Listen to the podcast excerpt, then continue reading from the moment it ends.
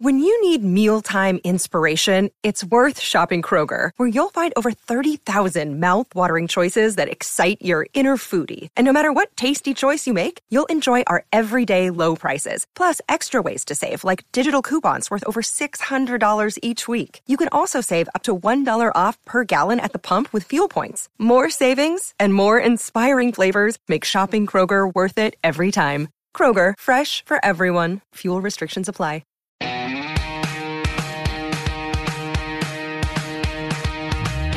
Everyone, welcome to Group Text. My guest today is authentically himself, even though he shares his name with one of literature's most gifted writers. Tony Morrison, with a Y, is a journalist and now the senior communications director for GLAAD, the Gay and Lesbian Alliance Against Defamation. His interview series, Truth Be Told, returned February 2nd across Plus Life media platforms as well as Instagram, Twitter, and Facebook. New episodes are released every Thursday. Please welcome to Group Text Tony Morrison. Um, I'll get to Truth Be Told in a moment, but I want to start with this. Um, during the pandemic, you published a very, very personal essay on the Good Morning America website about your HIV diagnosis eight years earlier.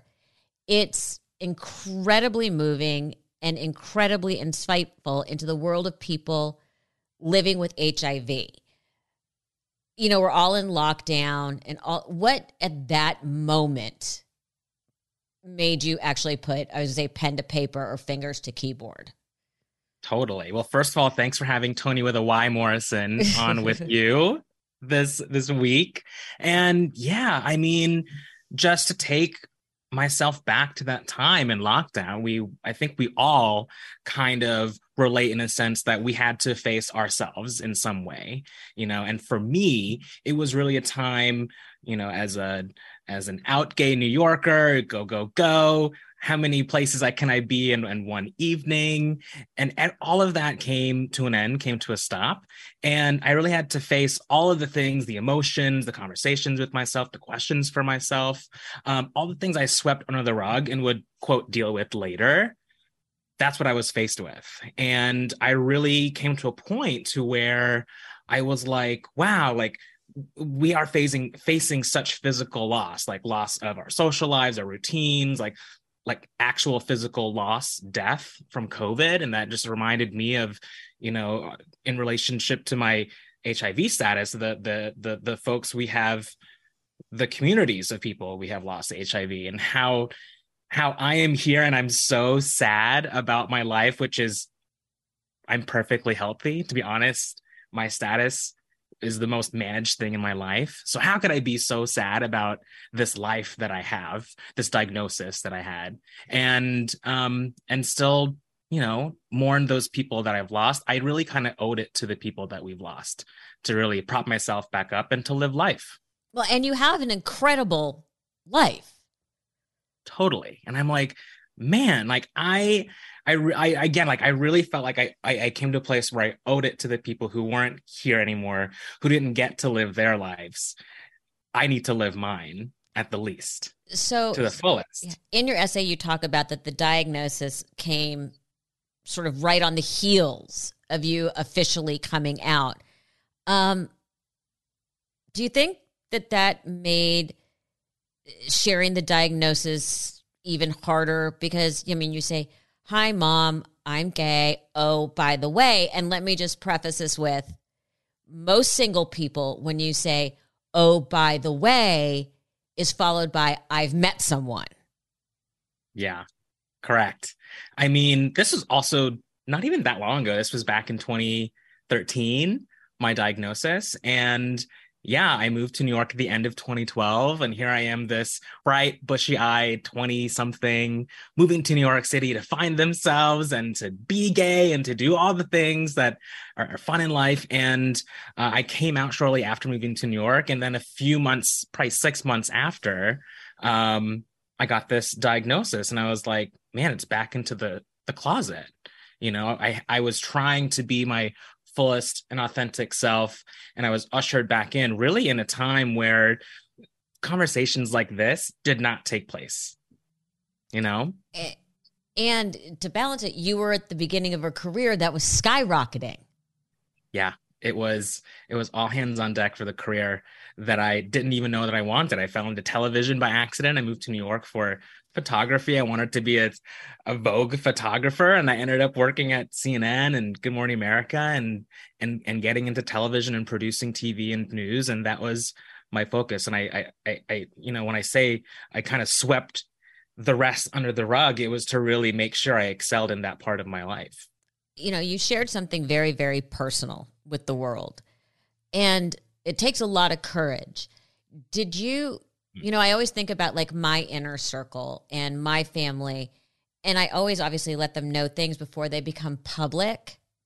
Yeah. With something like that, how much did you prep your family saying, oh, by the way, this is going to come out and everyone around you is going to have a lot of questions? Well, I will say, you know, in the eight years from the diagnosis to me sharing this story, it was an obvious pain point for me. And it was so hard to share with my inner circle. I think I could count on on both hands how many people knew about my status over those 8 years. And I will say sharing with mom was something I did not do and prep ahead of time. I tried so many times over so many visits and birthdays and holiday dinners and every time I would start to say something and start that conversation, just nothing would come out. I that's the one thing that I don't re- I don't really regret not doing, but I just physically couldn't have that conversation with mom. And so I I just figured in spirit of ripping off the band-aid, if the whole world is gonna find out anyway, obviously mom is going to as well. So I apparently one of my mom's friends sent her uh, the story uh, the, when it broke, and then two days later, my mom I get this text from her. Do you have anything to tell your mother? Question. anything you want to share? Literally, and I will tell you, it was it was equal parts uh, horrific but also relieving because I had finally done something to make myself face this last hurdle in in this story even though this is out there in the world and people's calling me for interviews. And i was like this is crazy. Now I need, really need to take care of this at home. And i will tell you melissa that was when i did jump on the phone with mom that was the thing that set me free in all of this. I i think that we don't give enough credits. We don't give enough credit to our parents you know and and the lives that they've lived before us you know and she just met me with love and i will never forget that conversation and she was she told me that she read the article three times and that she could not believe what a strong son she raised to have dealt with and t- taken care of all that I did in the way that I did.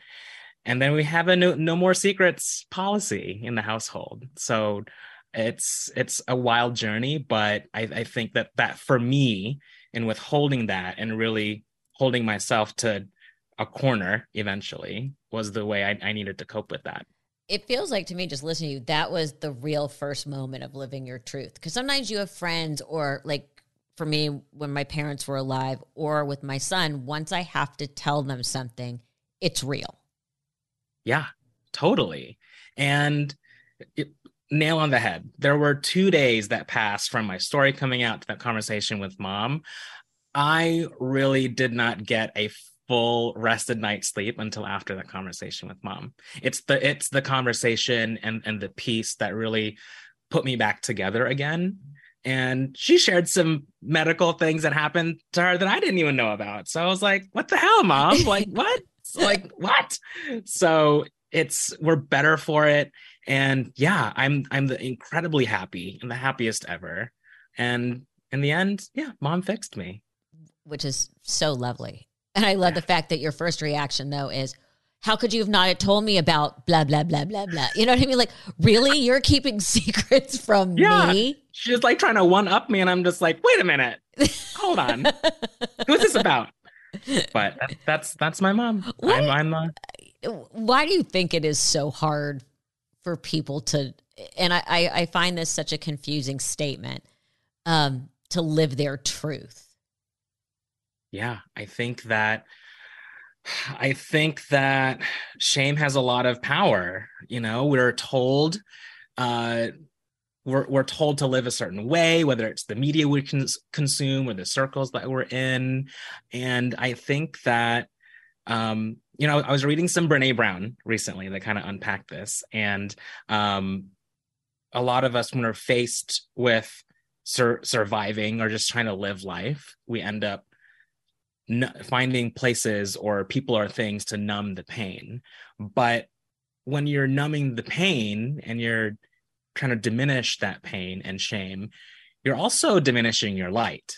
So when you are, you know, putting yourself down, you're putting your whole self down. And I think that as a society, we've kind of normalized just trying to get by and trying to be like everybody else when our truth is the best part of who we are. It makes us who we are. And really, it makes us connect in ways we wouldn't have imagined, like conversations like this. Right. Who knew, you know? What's so interesting to me is also the fact that so here you are, you're this hot young producer over at Good Morning America and ABC News and you know one of the and I hate using it, one of the golden children like they see the future for you. It had to be terrifying to think, okay, I might be also putting on some levels my career at risk, but you actually ended up gaining a lot of respect from ABC News and yeah. they had you spearhead. I just want to make sure I get this right. The creation of the news network's first employee research group for the LGBTQ plus journalists and allies.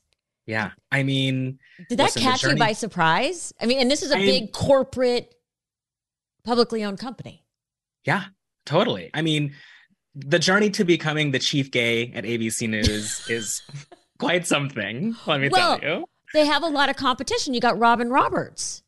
Totally. And and you know that was part of this matrix of just kind of being in television, trying to sit in the back of the room and learn and trying to to to blaze my own trail in some way and really kind of what started as a, a few years into my first few years at, at abc and gma um, they wanted to produce something with the pride parade and it was on a sunday so nobody nobody wanted to work it.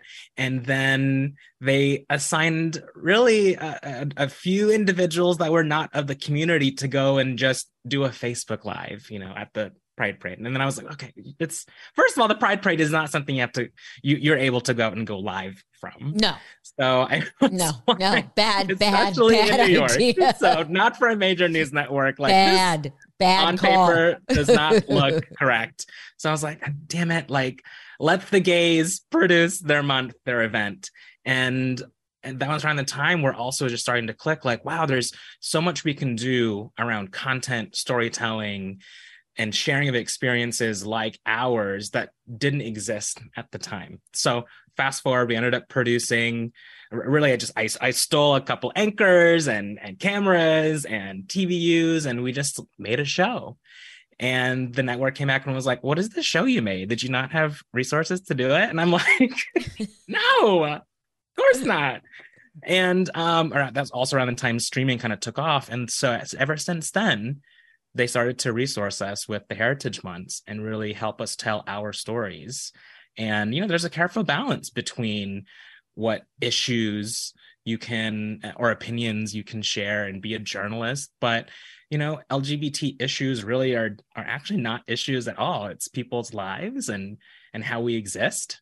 And i think we struck a really smart balance with that at abc and the chief gay was born which out of that, I mean, that's such a, a years from now, people and young journalists are going to look back and be like, "I want to be like him." Doesn't that seem it's, odd?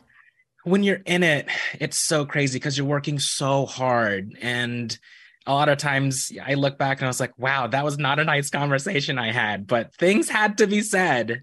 But look at us now. We're Emmy nominated. I still say we, by the way, uh, Emmy nominated for so many shows for inclusion. I brought the network the, their first GLAAD Awards, you know, and, you know, that eventually I, and I, that brought me to, you know, working at GLAAD now where I can tell these stories full time. And then with the team at Plus Life, they came to me with this um, the storytelling idea to help other people tell their truths. So it's kind of domino effect, really in the same way that I moved to New York and kind of just had one idea of what I wanted to do and ended up doing a litany of other things.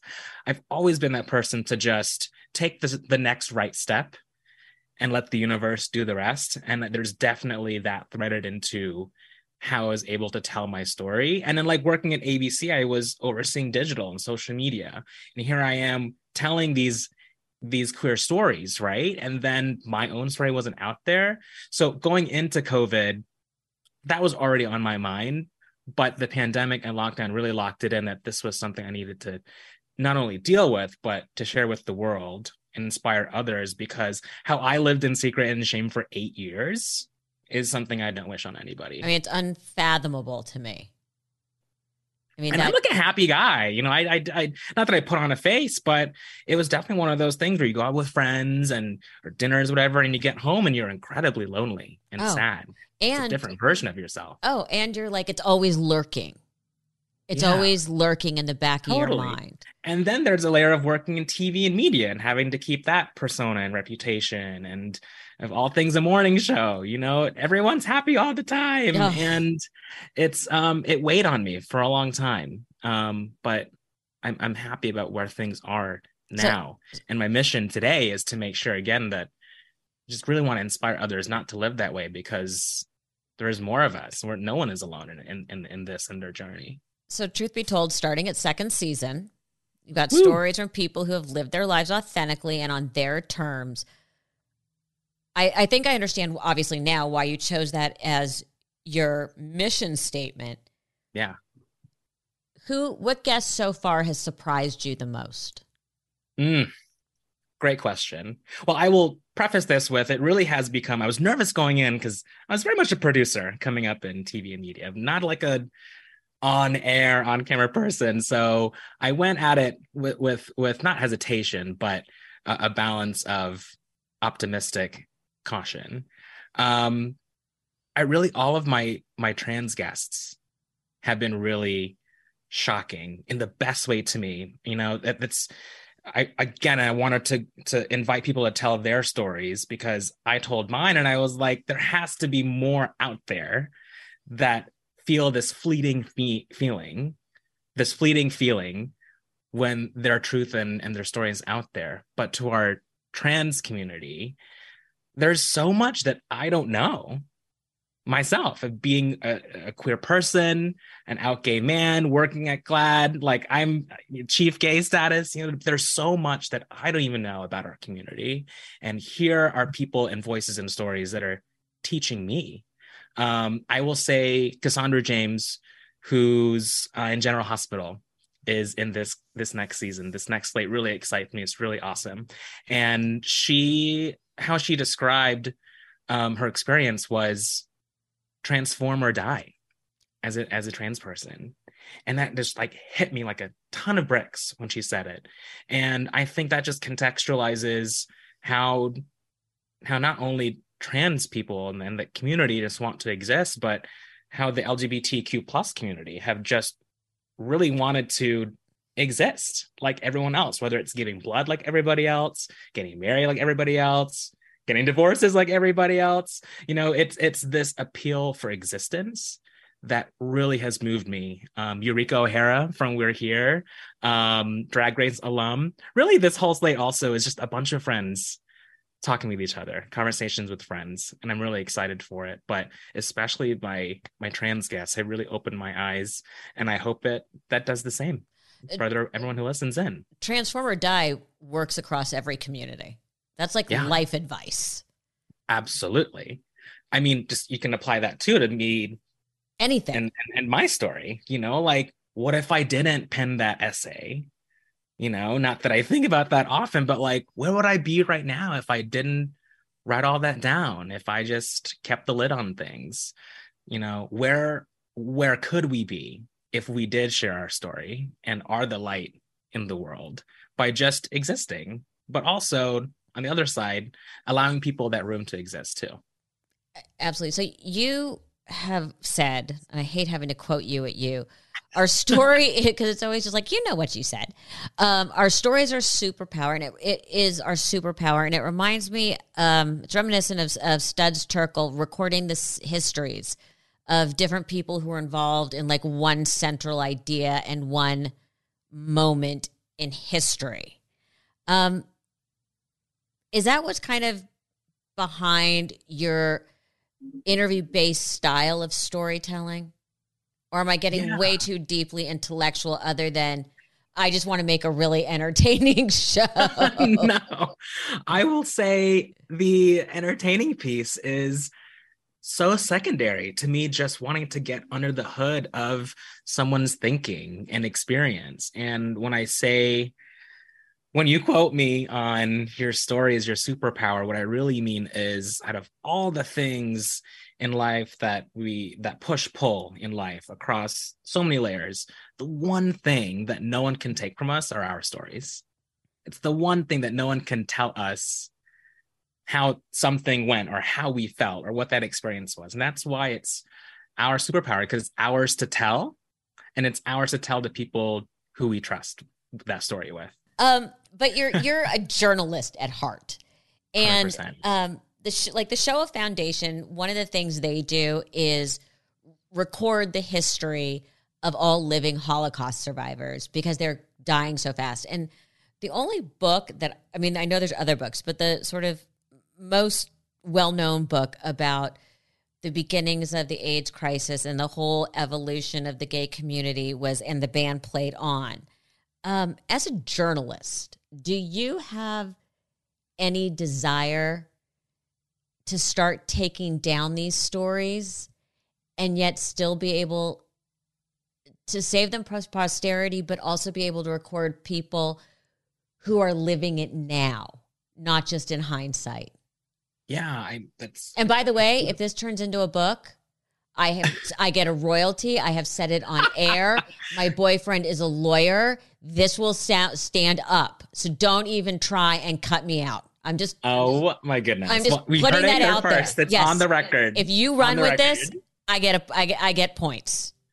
Uh, that's so funny. And I've been nudged by a few people to get to book writing. And I'm just like, with what time? With what time, you guys? Yeah. But no, I think that's a beautiful way to to put it and contextualize it. And we should always be honoring the shoulders that we are on, right? That we should always be remembering what happened and and really that informs where we're going. But I I I think that on on the same coin also is is really just helping move those stories forward. You know, a, a lot of what we're seeing again I have to to reference the the blood donation stuff because up until recently, well, gay men couldn't couldn't it, give blood at right. all. But explain to people that because I did read that that yeah. Story. So out of the HIV/AIDS crisis of the '80s, um, when testing capacity didn't exist at all, and HIV was a scary thing, um, the gay men were were barred from giving blood at all. And over the years or the decades,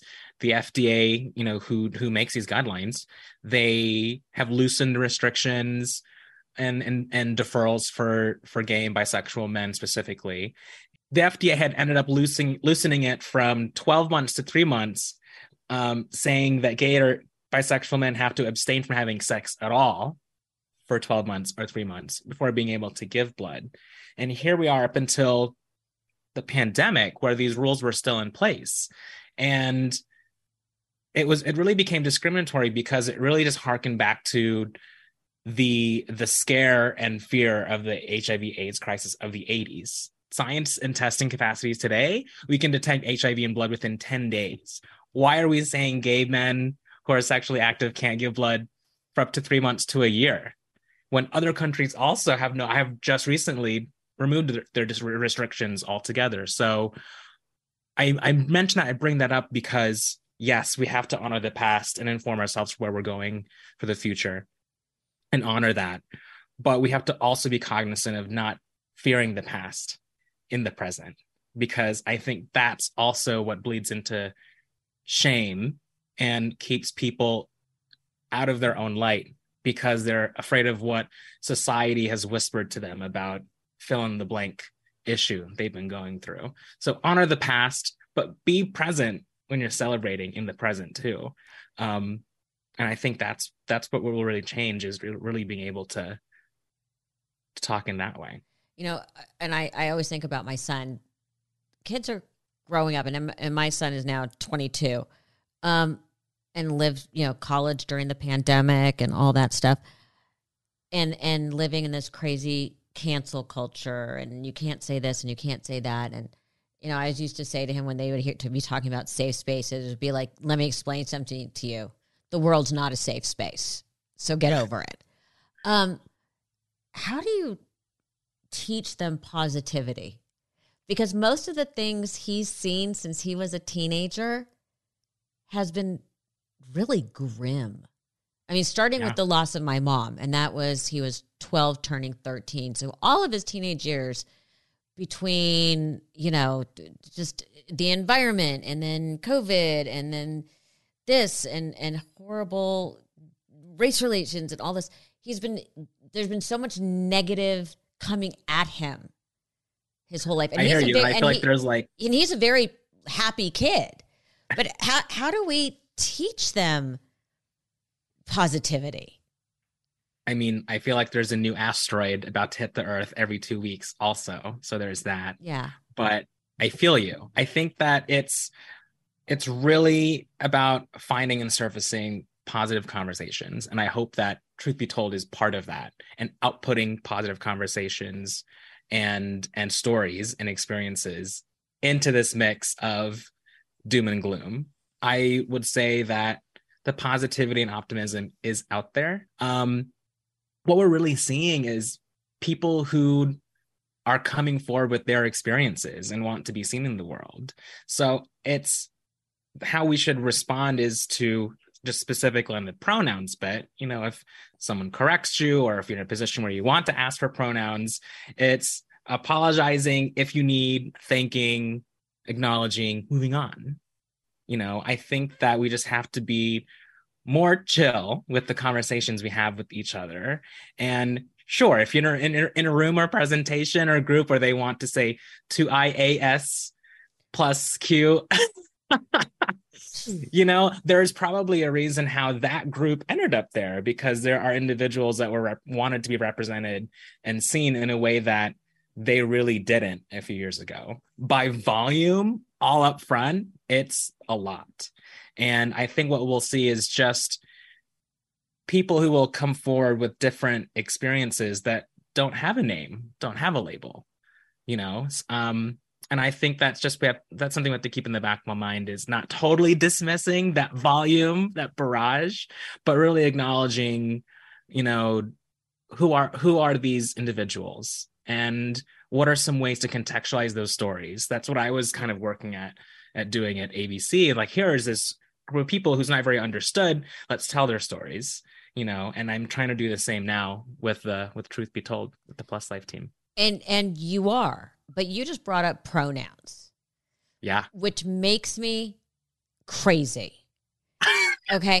Because me, Melissa. Let okay, me have it. Okay. No. First of all, I understand using the correct pronoun for how somebody presents. You get to pick he or she. I'm all good about that. But I started to think about the fact that he and she, if we want to be very elevated about that have do not represent someone's sexual preference. Sure. Right?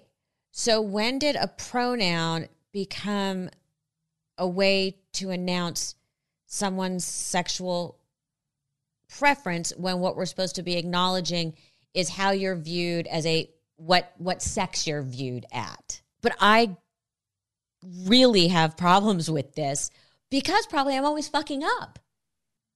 Yeah. I think that's First of all, put me on the group text. Whenever you have a question, okay. text me. Okay. I got you. I think that, again, I'm going to bring in the term shame here. I think we self shame when we think we we fuck things up or we are going to offend somebody or we don't want to we don't want to get canceled. You know, I think that when we approach these situations, the key is that there is not the same applicable label for everyone. you know, and there is an expanding selection of of alphabet letters i'll put it that way because there are more people who feel more confident that their experiences and stories are going to be heard. Right. But i on the other side of this i will say that there's there's different dimensions of existence. So there is sexual orientation which we are all very used to and gender identity and then gender expression how we you know how we express um, outwardly show uh, to people.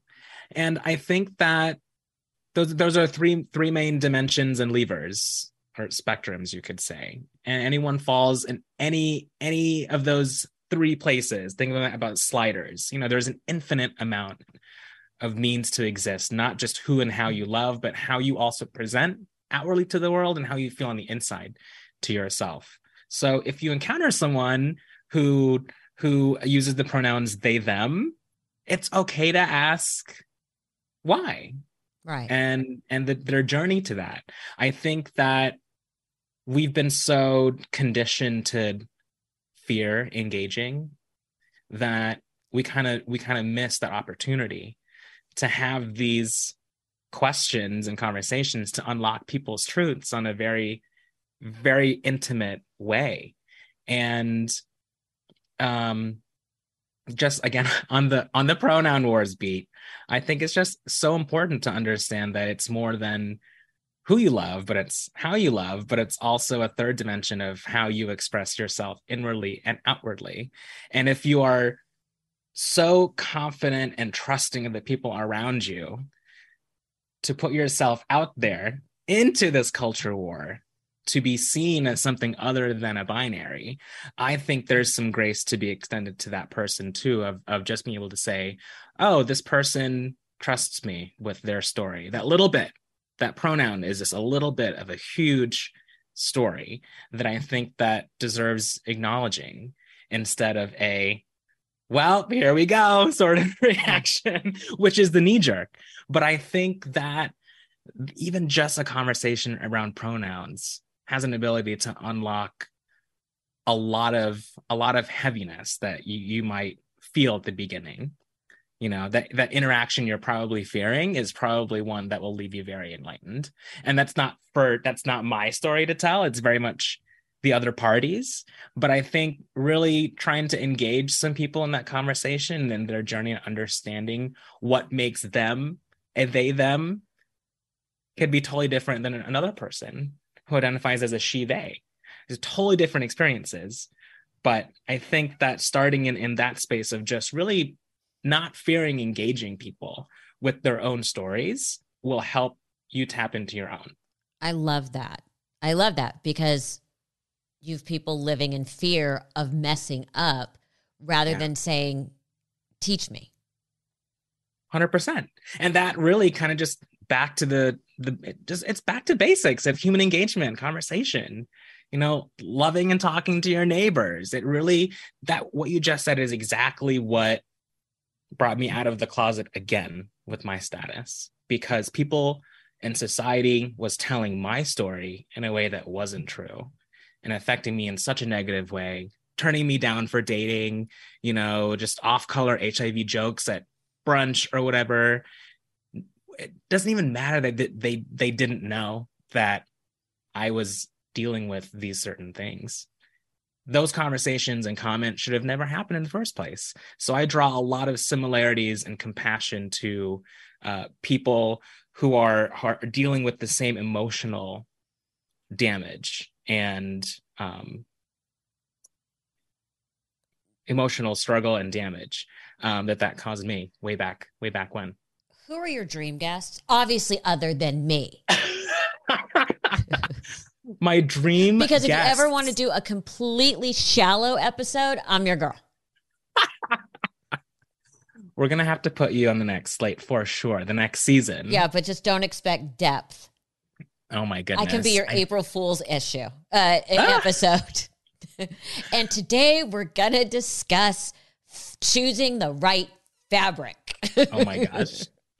I love it. I love it.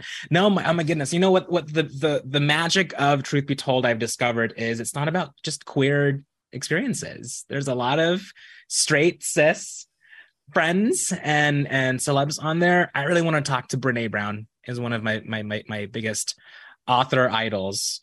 She researches shame for a living, mm-hmm. and I would love to unpack that on a very scientific and high level. Um, Madonna, obviously. Only if she gives you t- good seats and backstage passes for the tour. Yes. Oh my goodness. Um, and let's see here. It's it's interesting. I really it's hard for me to think of a top tier person only because oh, you're gonna hate this. I feel like I have access to everybody and everybody's my friend. oh, excuse me. So, really, we have no trouble ever booking the show. It's just you oh know they're banging down my door. I will like, say, I like you, but fuck you. on that on that thread though, on that thread though, I went into this again like you know cautiously optimistic. Melissa, not one person we've gone out to has said no. That's amazing. Everybody has seen the stories that we are trying to tell, or at least has seen my story in my heart. And everybody wants their chance to tell their story in their own way. And I think that's the power that we found in this next season. And that's what kind of energizes me and makes me really electric about the dream bookings are not coming down the way because everyone's experiences are created equal. Okay. Quick couple shallow questions. Tell me. Ask me. Okay. You're like Kristin Chenoweth, who is positive all the time. And I asked her this same question. Okay. Are there days that you just want to say, truth be told, y'all can go fuck yourselves? of a few days a week of that. So, yes, go on. Are you dating? I am dating. And I will say I'm still very single. very single. Repeat myself. Just um, if anyone's curious. Just curious. Any anyone out there on the group text, single friends. Um, I will say in the last few months, Melissa, I've found that dating's fun again. I took a long time off, many years. And I think I just I just bring it back to you are you are you pull in the energy and people that you are outputting. So in a time where I was feeling very desperate and down and alone, that's the kind of people I was pulling in. And now I'm I feel like I'm meeting really great quality people, dates, matches. I love myself in a way that I didn't and I think of life in a totally different light. So I am dating mm. and I'm mm. having a having a good time and having fun again. Um, but my calendar is sometimes free out there. Anybody? well, I'll I'll start thinking.